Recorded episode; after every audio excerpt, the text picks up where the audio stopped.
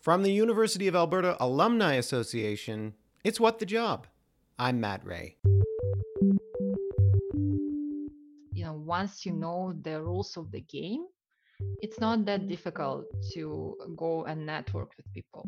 Um, but it's still a challenge, you know, it could still be challenging. And, you know, if you acknowledge this, if you tell yourself, you know, you did such a good job.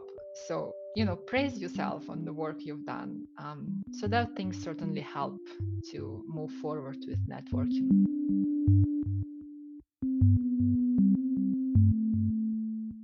On this episode of what the job i chat with Iana Dogel Iana is a consultant with grant thornton where she helps companies reclaim some of their research and development expenses through government grants Iana has mm-hmm. a fascinating career journey that includes getting a PhD and then an MBA. And we talk all about her graduate and professional education, how it's influenced her career, what her experience was like as an immigrant starting her own company, and her thoughts on networking as an introvert.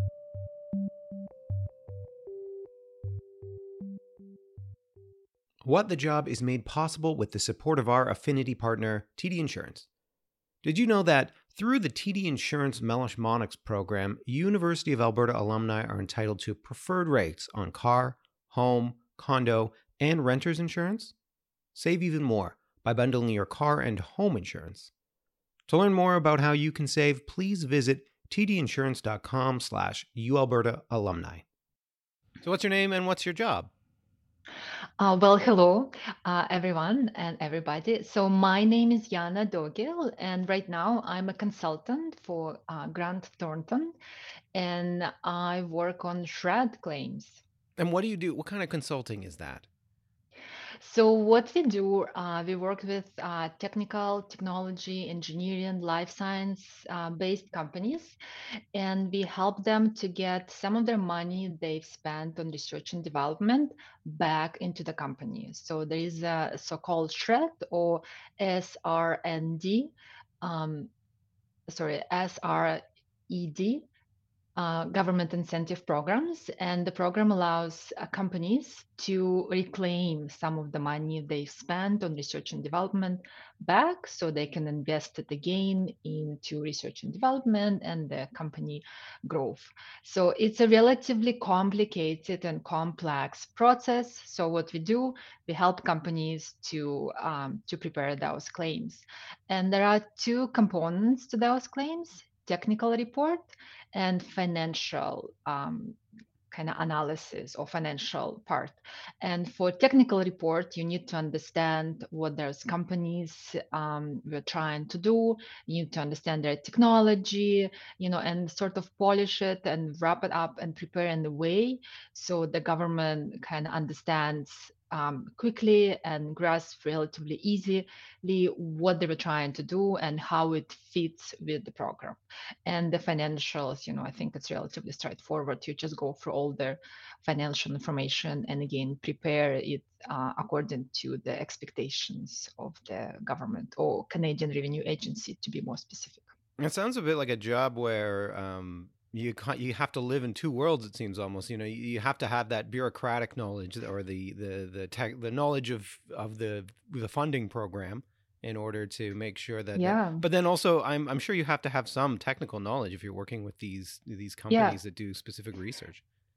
So uh, most of the people who are who stay, I would say, and who become successful in this um, industry, they come with some sort of technical uh, background. So they're either engineers or scientists or uh, maybe uh, even doctors. You know, people who have degrees a lot of times, uh, undergraduate or graduate in one of those industries and uh, most of them learn financial parts sort of on the go uh, but it definitely helps if you have some sort of financial background such as mba for example or even accountant. Um, so grant thornton is an accountant firm and we sort of kind of add um, hook or like standalone group that focuses on SR&ED specifically. So we work a lot with accountants within the firm, uh, but you don't really need to be an accountant to succeed in this uh, role. And do you have that background that you're talking about? So I have an MBA from uh, University of Alberta, and I also have a PhD uh, from um, University of Karlsruhe, that's in Germany. So I have background in um, life sciences and um, nanotech, and then financial that comes from the University of Alberta MBA program. It must feel like a, a real convergence of two, what I think on the surface looks like two very different degrees. Absolutely, yes, and it definitely, um, you know, it. How should I say it? Um, typically, you would think, okay, I lost my train of thoughts here, uh, but what I'm trying to say here is uh, almost like a special kind of mind you have to have. Mm-hmm. So Yeah. a lot of people who are um, in this like some of my colleagues they actually have not just technical background but also some artistic background. So you wouldn't expect that from such a technical role but nevertheless you know you'll see that a lot. And i think that does speak a little bit about um, this special way of thinking you know where you have two uh, parts of your brain working together really closely That's interesting, especially the artistic part, because you would think such a role, you know, you're talking about accounting, you're talking about grant funding and working with researchers and that sort of thing. You'd think it would be more technical and precise. Um, how does an artistic side or these different ways of thinking, how does that come into to your profession? Yeah, you know, when it comes to technical uh, part, um, where you have to write the report, uh, you know, it's really all about like combining those uh, technical skills, like understanding what your client is trying to tell you, and artistic skills, where you are trying to write it really well, so you know, to the point, and at the same time, you know, kind of specific um, like using your creativity a little bit you know And how did you end up in in this career? You know, you you've got your PhD. What made you decide to go get an MBA? I'm kind of curious about that. yeah it's a really good question you know i had many different jobs over the years um, so i've i've started my career as a scientist then i worked in the government um, on the government incentive programs then i worked in startup world i co-founded a medical device startup and then i sort of went back into corporate world consulting Um, so why I started my MBA? Um, I think it was just um, kind of way to transition. So I was in academia, um, not for that long. So I just did my PhD, and then I did my postdoctoral training first year, and then I had uh, my first child, like our first child. My husband and I had the child, and this is, I guess, where I started to think a little bit more about the future and how we are going to make it all work. My husband was at that time also in academia. He was following the same path, and we were in the same industry, same department. So when there are two academics in the industry, in the family, um, it's very hard for them to make the career in the same field because you sort of it's um, um, expect an expectation that you will move. So your next academic position will be somewhere else, and it's unlikely that there will be two similar positions in the same, uh, let's say, in a different university. See what I'm trying to say? hmm Yeah, well, here? just for um, just to give my side, I, I have a PhD as well, and my wife has a doctorate in music. Okay, So so you. I, I know all about this. You, you're talking to one of the very few people that that understand exactly what you're saying. But also, yeah. from my perspective, I would say if uh, like a PhD takes a long time to do, it's very difficult. I don't know if I would be up for more school. Yet you were like, you know what? I'm going to do an MBA. So um, I don't know if that's gonna speak highly about me or worse, uh, vice versa. But uh, for me, it was sort of like my best option. hmm Um, you know, like I honestly didn't know what to do with my life, with my career. Um, I was born in a different country and I got married to my husband, and he was, he's very determined. Um, I like to think about myself as very determined too now, but back then I was sort of, okay, what do I do with my life? And he started a PhD in Germany and uh, i was sort of invited to join him because they said you have a very similar background. You obviously fit well for the role. So why don't you do a phd and at that time i was thinking what are my other options? You know i couldn't uh, have a job because i was in germany so i had to go through a special process to get the permission. It was highly complicated back then and i think still now and to have a family you know to have children i was i don't know how old i was like 23 i thought it's too young like i wasn't ready and neither was my husband. So okay why don't i do a phd so i did a phd and then um, continued with postdoc. And only when i had my first child i started to think what do i really want? How do i really see our future together and I talked to a lot of people and kind of did my own research. You know, what do people do after PhD? Um, there, there, you probably I don't know if you've gone through the similar Oh yeah. experience. yeah, but I've you know I've looked looked into uh, patent attorney. I looked into becoming a teacher. Uh, I looked into becoming consultant. You know, things like that, and it all ended up to you know i have to ho- i have to go and have an mba and um, because i thought i want to transition into business and this seems to be like a very logical step um, to transition to have an mba on top of the phd And did you find in the end when you when you did the MBA, did you find that indeed it was a good uh, pathway? I mean, it seems like it was. You are you are in a spot now, but does it seem like yeah, that was that was a good pathway for you to to make a change? For for me, definitely. I wouldn't say this is like the only way to transition, but for me, it was definitely a good pathway. And I was really fortunate to be uh, in Alberta at that time, so I didn't put much thinking into what school to go into. You know, I had already a young child, and my husband had a job in Edmonton, so University of Alberta was again logical a logical step. And but I'm really fortunate. Uh, it worked out for me because the program was very supportive. Uh, back then, there were not many PhDs who um, got an MBA. So um, it sort of opened a lot of doors for me. And just the whole experience was really um, amazing. You know, was so many good memories um, back from that time. Yeah, we've interviewed people on this show before who have done MBAs, and it sounds like not just, you know, the knowledge you get and the skills and the training, but you build a great network. You really meet great people doing an MBA. I think 90% of the MBA program is really about building your network. Um, I mean, definitely um, classes and the knowledge you get is really important. But at the end of the day, your um, your degree is important to the point if you can get your next job, right? I think for a lot of students, a lot of people who go get an MBA, they want to have this next career change. And it's all about getting your new job or starting a new company. So, and this without the networking is not really possible, and especially in today's world. And in fact, you know, I would say all of my jobs came through networking uh, I did apply, you know, many times um, through kind of, you know, um, just so um, the job offer, job advertisement I applied, you know, I rarely made it to the interview.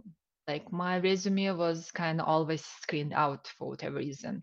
Um, either, I don't know, maybe because I was overqualified or something else. I don't really know but i also know that once you know someone knows me they want to hire me they're like oh Iana come work for us like really really really need someone like you um because and usually it's something really complicated that nobody else wants to do so How did you? So let's talk a little bit about networking and building a network because I think it's something that a lot of people struggle with, especially if you're more of an introvert. It's hard to reach out and talk to people. Is networking something that comes easy for you? And what kind of, you know, what? How do you network? What's your strategy? yeah yeah it's not easy Um, and especially now after COVID, you know, we've been out of this networking environment for two years, most of us.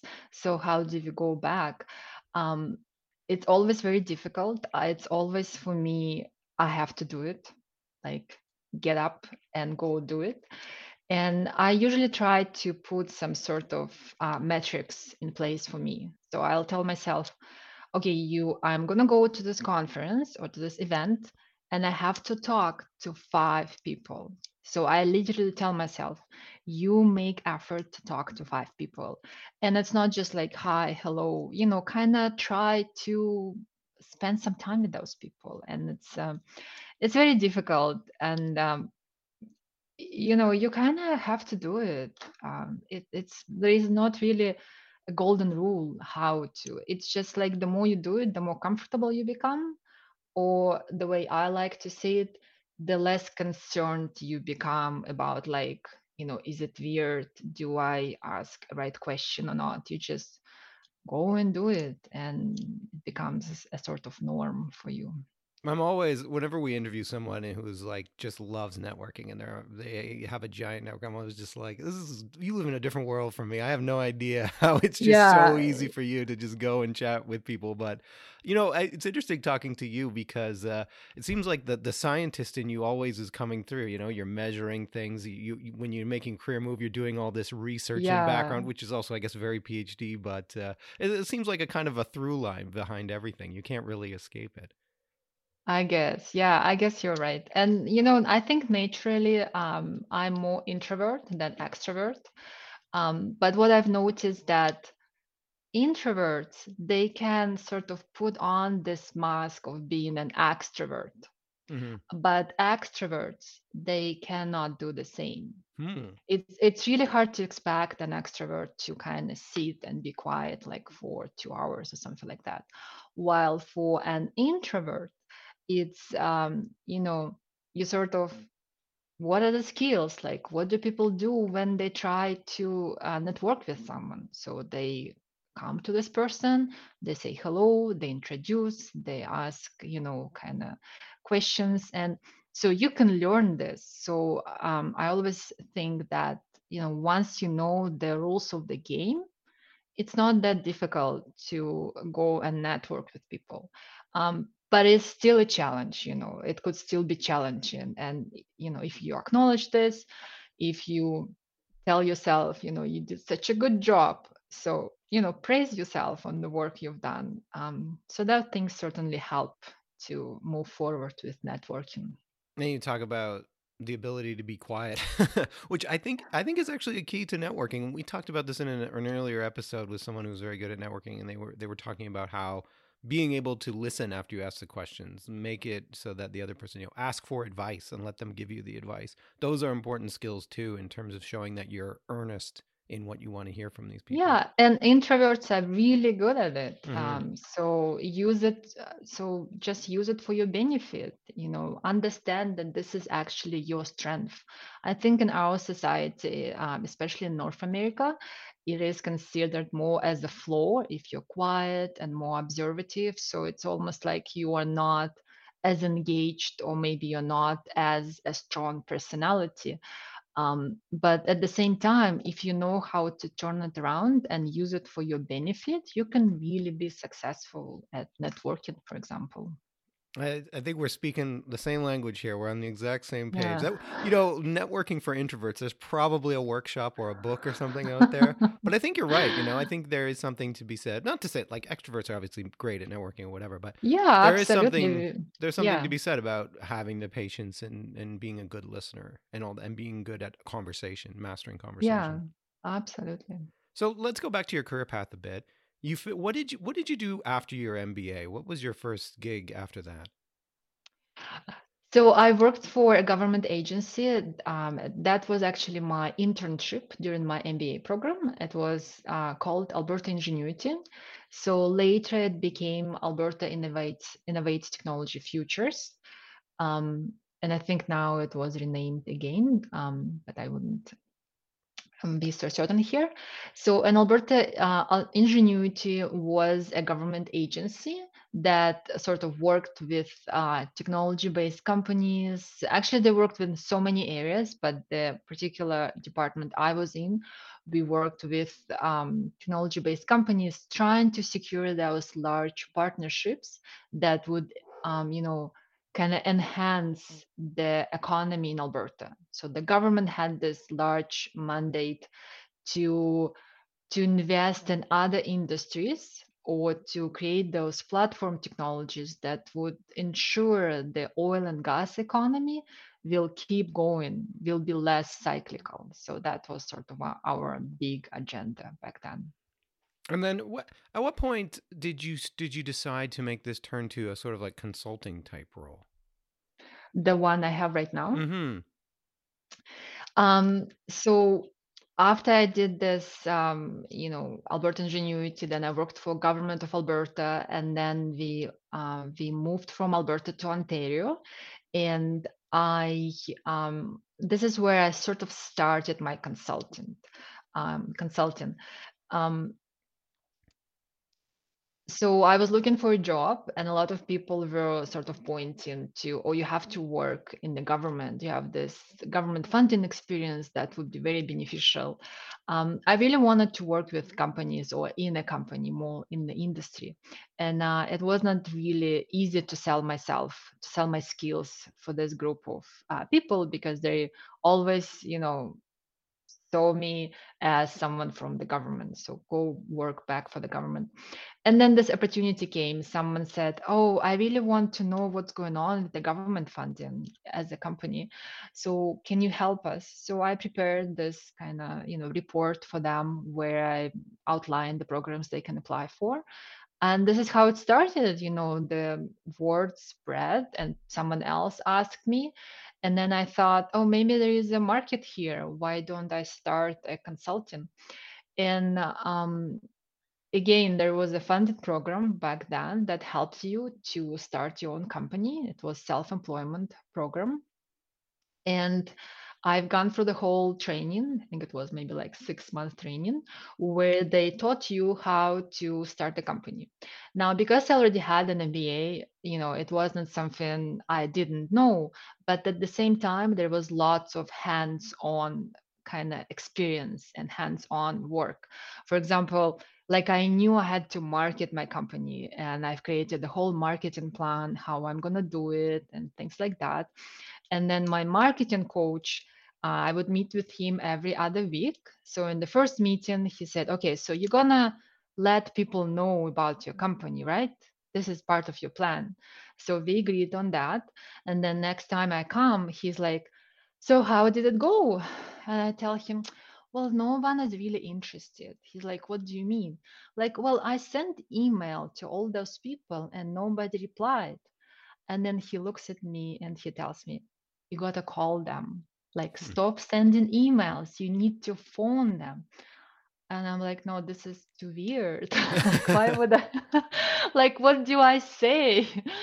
And so he sort of walked me through the process and explain that, you know, this is how you do it because, you know, otherwise no one is going to pay attention to your email.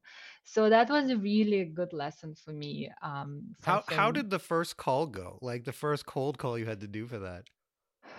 you know there when you start a company you know if you go back to networking like how do you get your first clients you sort of go back to the people you know or people who know you and you um, start talking to them. And um, it was okay i would say um, and partially because i wasn't really selling my company. I was uh, doing market research. So i was saying hey i'm thinking about this idea of starting a company and um, my clients would be a company like yours. So can we discuss you know what would um, be like why would it make sense for you to hire a company like mine for example? So um, and that was a really good um, kind of start of the conversation and afterwards you know um, they provide the information feedback. I collected all the information and then i send them back as a summary of all the companies i talked to. And one of those people i spoke with they actually went back and said by the way now we want to hire you. But even like saying hi i'm doing this research i'm thinking about the company it was a big step for me like mentally because uh, you know you, you always have all those doubts am I qualified to be a consultant? You know, do people are people gonna take me serious? So that was something I really struggled with in the beginning. That's why I was hesitant to make those phone calls. Um, but once you start talking to people and everyone's like, "Oh, good for you! I'm so happy! You know, you would be great." You kind of start to feel a little bit better about that. I feel like people with graduate degrees are especially critical of what they know, like uh, being an expert in something, right? Because it's such a you know a high specialized area of learning where the people that you're surrounded by are masters at what they do, and so no matter where you go after that, I feel like you always doubt that. Oh well, I can't really weigh in on this because I haven't studied everything there is to know about it. Whereas most most people don't Yeah. worry about that. I know, and it's also uh, like what you've just said. And um, you know, we are trained to question our knowledge all the time, right? If you prepare your thesis, it will be questioned by, you know, uh, a group of experts because this is how you defend. You kind of want to make sure you thought everything through. So in the real world, it's very different. And um, you know, as a PhD, it was a a big learning process for me to you know not to shy away from my education but sort of and at the same time not to position myself as someone who is arrogant knows it all kind of finding this um, intermediate ground where i can embrace my education my experience and at the same time you know be someone people like working with. Hmm Like work, be, being someone who people like working with, I think is so important these days, yeah especially. Um, one thing I also wanted to talk about was just the idea of starting a business and uh, what was going through your mind and what learnings you had as you went through that kind of process. Um, because you know it's not an easy change. I know you had relocated to Ontario, so you were making a change anyway. Um, but it's still kind of scary to be like, eh, you know what? I'll just I'll just go out on my own. Who needs a, like a guaranteed salary and everything like that? Yeah. Well, as you said, um, because I moved to Ontario, I had to find a way to make a living. And, um, you know, my husband had a full-time job, so financially we were okay. Um, but at the same time, I knew I want to keep growing as a professional.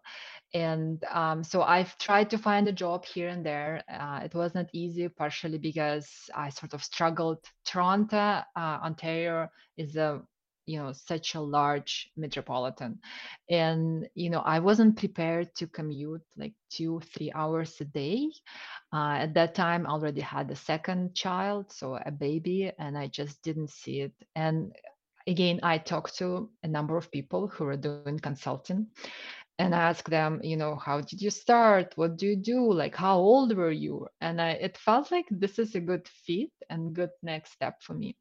So this is how I started. And then again, I had this self-employment um, funding, which was very supportive. So it sort of gave me this uh, financial um, cushion to start with. Um, but in terms of starting a company, you know, all those risks, I always try to minimize them. So like I remember how in the beginning I was always said I would invest in the company only as much as I make in the company. So let's say if this month I made that much, so only this amount of money I'll spend maybe on marketing, on like talking to people, you know, like things like travel, um, sending them information, taking them for lunches, you know, investing in the website, uh, Google Ads, and things like that. So this is how I try to balance. I would say, okay, I'm not going to cover my time, but at least I'm not going to be like tapping into family savings just because I decided to start this company. Hmm. One thing I also want to hit on just before I forget, you know, we've interviewed a lot of second generation Canadians on this show and they talk about their experience, but I don't think we've ever interviewed anybody who who's an immigrant to Canada and then an international Mm. student in Canada. So I was wondering about your experience in um, eh, being an international student, learning the MBA program as an international student, and then uh, finding work after as someone who comes from another country. It's a really good question, and I think um, I'm I'm really thankful you're bringing it up because I don't think there is enough discussion about like first generation immigrants. And Canada is the open uh, immigration um, country, so I don't remember the statistics, but I think something like the, between 25 and 30% of the population is the first generation immigrants. So, you know, and and yet we don't see it. You know, if you think about like you know you're driving the car and someone calls on the radio you know like with the answer or whatever it's never someone who has accent um, speaking english. So it's almost like we don't exist and yet we make um, such a huge contribution. And partially it's because it's it's really difficult to overcome this barrier that's inside of you. You know you are not like everybody else um, so I think as an immigrant, it's really important to work with your own feelings in terms of like, yes, I'm valuable member of the society. I have lots to offer, and um, I I can be I can make you know a new life here and be happy about this. And um, you know, I find the University of Alberta it was really good at supporting this and we had a number of uh, students who were first generation. Some of them were still a part of another countries, uh, so they just came uh, to study. And um, in Canada, in general, um, Canadians are so open to other cultures. For example, when I lived in Europe 10 years ago, I know things has changed now, but back then um, in Europe, you kind of feel this coldness, you know, for a couple months or years. They will be very careful with you, you know, like they will be polite and nice, but you wouldn't see this warmth, you know, kind of openness in their heart until they really get to know you, which might take time. And then afterwards, you know, your friends forever. In Canada, it's much quicker. You know, you came to Canada, and I remember when we first came to Canada, so we landed in Edmonton, my husband and I, and we had two backpacks and we were standing at the airport. Um, I think we trying to figure out like what's the um, way to get to the city. And then someone from the airport walked by and she asked us if we need help. So that was already like, why would people offer to help if we didn't even ask? So that was such a new experience to us.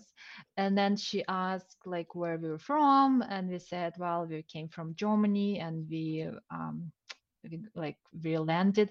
And she asked like how long you're gonna stay in Canada, and we said, well, maybe forever and she got super excited she was like oh my god i'm so happy congratulations welcome and i felt so good you know i thought i thought this is really a nice place to be because everyone is so open and welcoming that's an amazing story. And the radio thing really struck me. I had never really thought of that before, but it's so true. And when I've interviewed other guests um, who are second generation, uh, as I said, I don't think we've interviewed any first generation immigrants.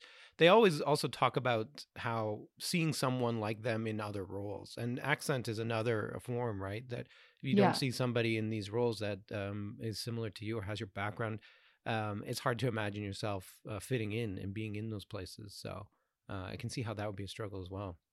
Yeah, and accent is the like for a lot of immigrants, it's a really big issue. Uh, Like I I know lots of people who still um, you know, always every time they uh, do some sort of conversation with at work or like they kind of struggle, they're very conscious about this and they say, "Oh my God, my English is probably so bad."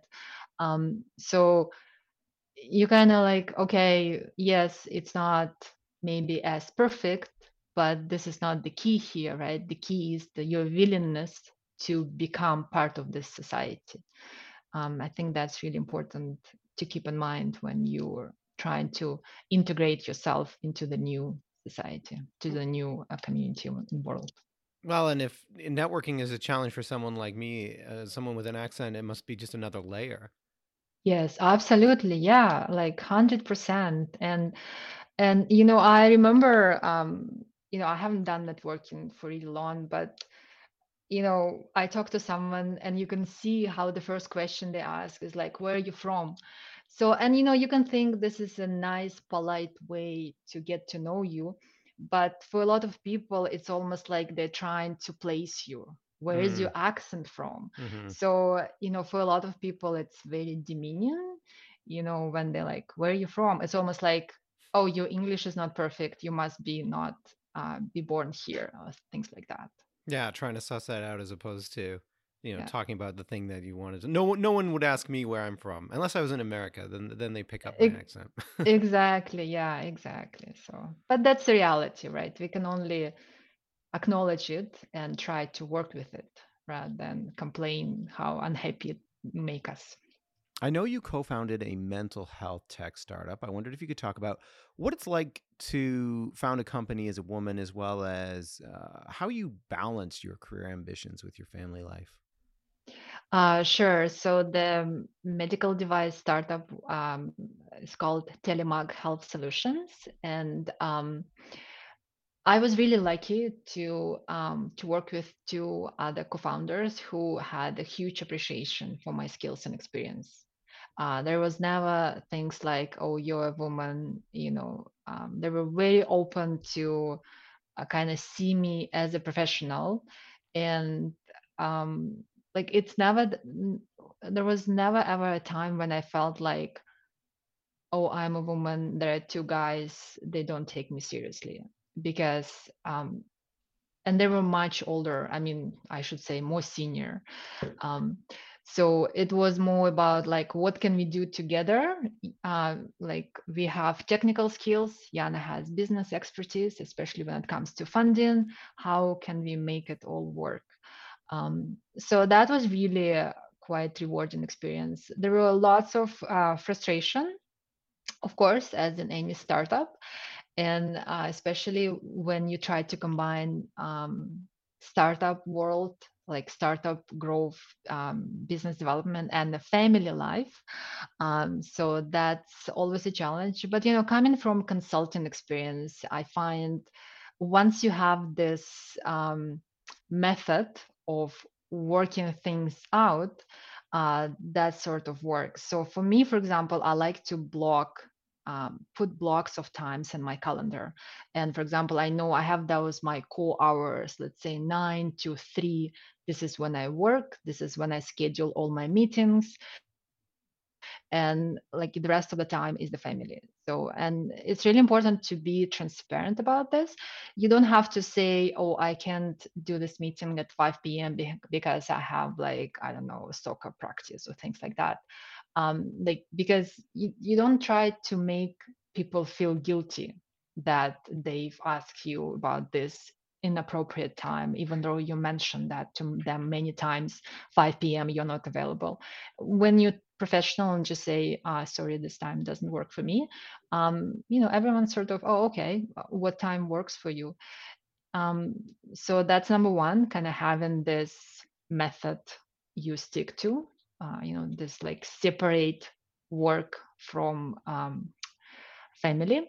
And the second of course is my husband. You know he plays and played and plays such a huge role in my success because he's sort of like here all the time. And you know if um, um, it, it was never like that oh i can't um, drive my kids to uh, you know to the class today could you do it?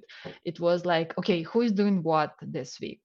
So it was more like you know partnership Mm. um it, it's not it's not like oh i can't cook dinner tonight could you cook something? It was like okay so like we know i'm doing dinner he's doing dishes you know that's kind of like a given. So the roles already prescribed and everything moves according to the plan So I think it's time now for the lightning round, which is brought to you by our affinity partner, TD Insurance. Uh, these are questions we just ask every single guest. Um, have you ever been fired from a job? No, I have not been. Um, I I quit many jobs, that's Mm. for sure, but um, I have not been fired. When you were a kid, what did you want to be when you grew up? Oh boy, I had too many ideas. I wanted to be a teacher. I wanted to be model. I wanted to be um, actually, I guess teacher and a model. Yeah. Oh, Teacher model? writer, Sorry, teacher, model, and writer. writer. Wow. Yeah. That would be a, a good trifecta career right there. um, what advice do you have for somebody who feels like they're in a career rut, like they're stuck in their job or they want to make a move and they don't know how? Uh, it's a really good question, and I've been there myself. Um, so um, I guess um, it's also maybe an advice I would give uh, younger myself. Um, kind of talk to someone, find people you can talk to who are more senior, more experienced, and who you can trust to. And uh, that's number one. Number two, uh, do try to talk to your supervisor you know kind of but before you talk really understand what struggle uh, here is like is it you know work your colleagues like can you change anything about that? And and the third you know don't be afraid to take the risk. I think it's really important for us to um, if you do feel like you have to move on then move on. What do you think you'd be doing if you weren't in your current job? If I weren't in my current job, um, well, this is a really tricky, tricky question. So, uh, if we, you know, look back 20 years ago, maybe I would make a career in psychology. Um, and um, if, and I'm so sorry, I'm so bad at this. no, you're you're good. Um, Why psychology? Is that what you did your degree in? Did you do? No, no, I've just um, you know, I've never been um, very um, my EQ, I don't think was really hard to begin with. Uh, but when I was doing my MBA, this is where the this concept of EQ uh, first was introduced to me, and I started learning about this. And since then, I realized, you know, psychology can teach you so much about yourself so you can open up and become truly successful you know. I think for a lot of people the struggle is the internal conflict and psychology really helps you to understand this and to move on. So that would be my other option. Uh, last one. What is your favorite thing about your job my favorite uh, thing about my job is really talking to uh, all kinds of clients and learning about all kinds of technologies out there. And it just um, you know blows my mind to see that canada is so diverse in terms of everything we're trying to do to improve the world to make our lives better well, I have had a great time talking with you, Iana. Always wonderful to talk to uh, someone who has a PhD and is an introvert. We're, we're probably not that rare, but it's been great. Thank you so much. Thank you so much, Matt. Thanks for listening to mm. this episode of What the Job, and a special thanks to our guest, Iana Dogel, for talking to us about her career journey. And as always, a reminder that the best place for alumni to connect with other alumni about jobs, mentorship, or volunteer opportunities is the online platform Switchboard. It's free, and you could try it out today at uab.ca slash esport. It's a great tool no matter where you are in your career journey. That's all for this episode. For What the Job, I'm Matt Rea. See you next time.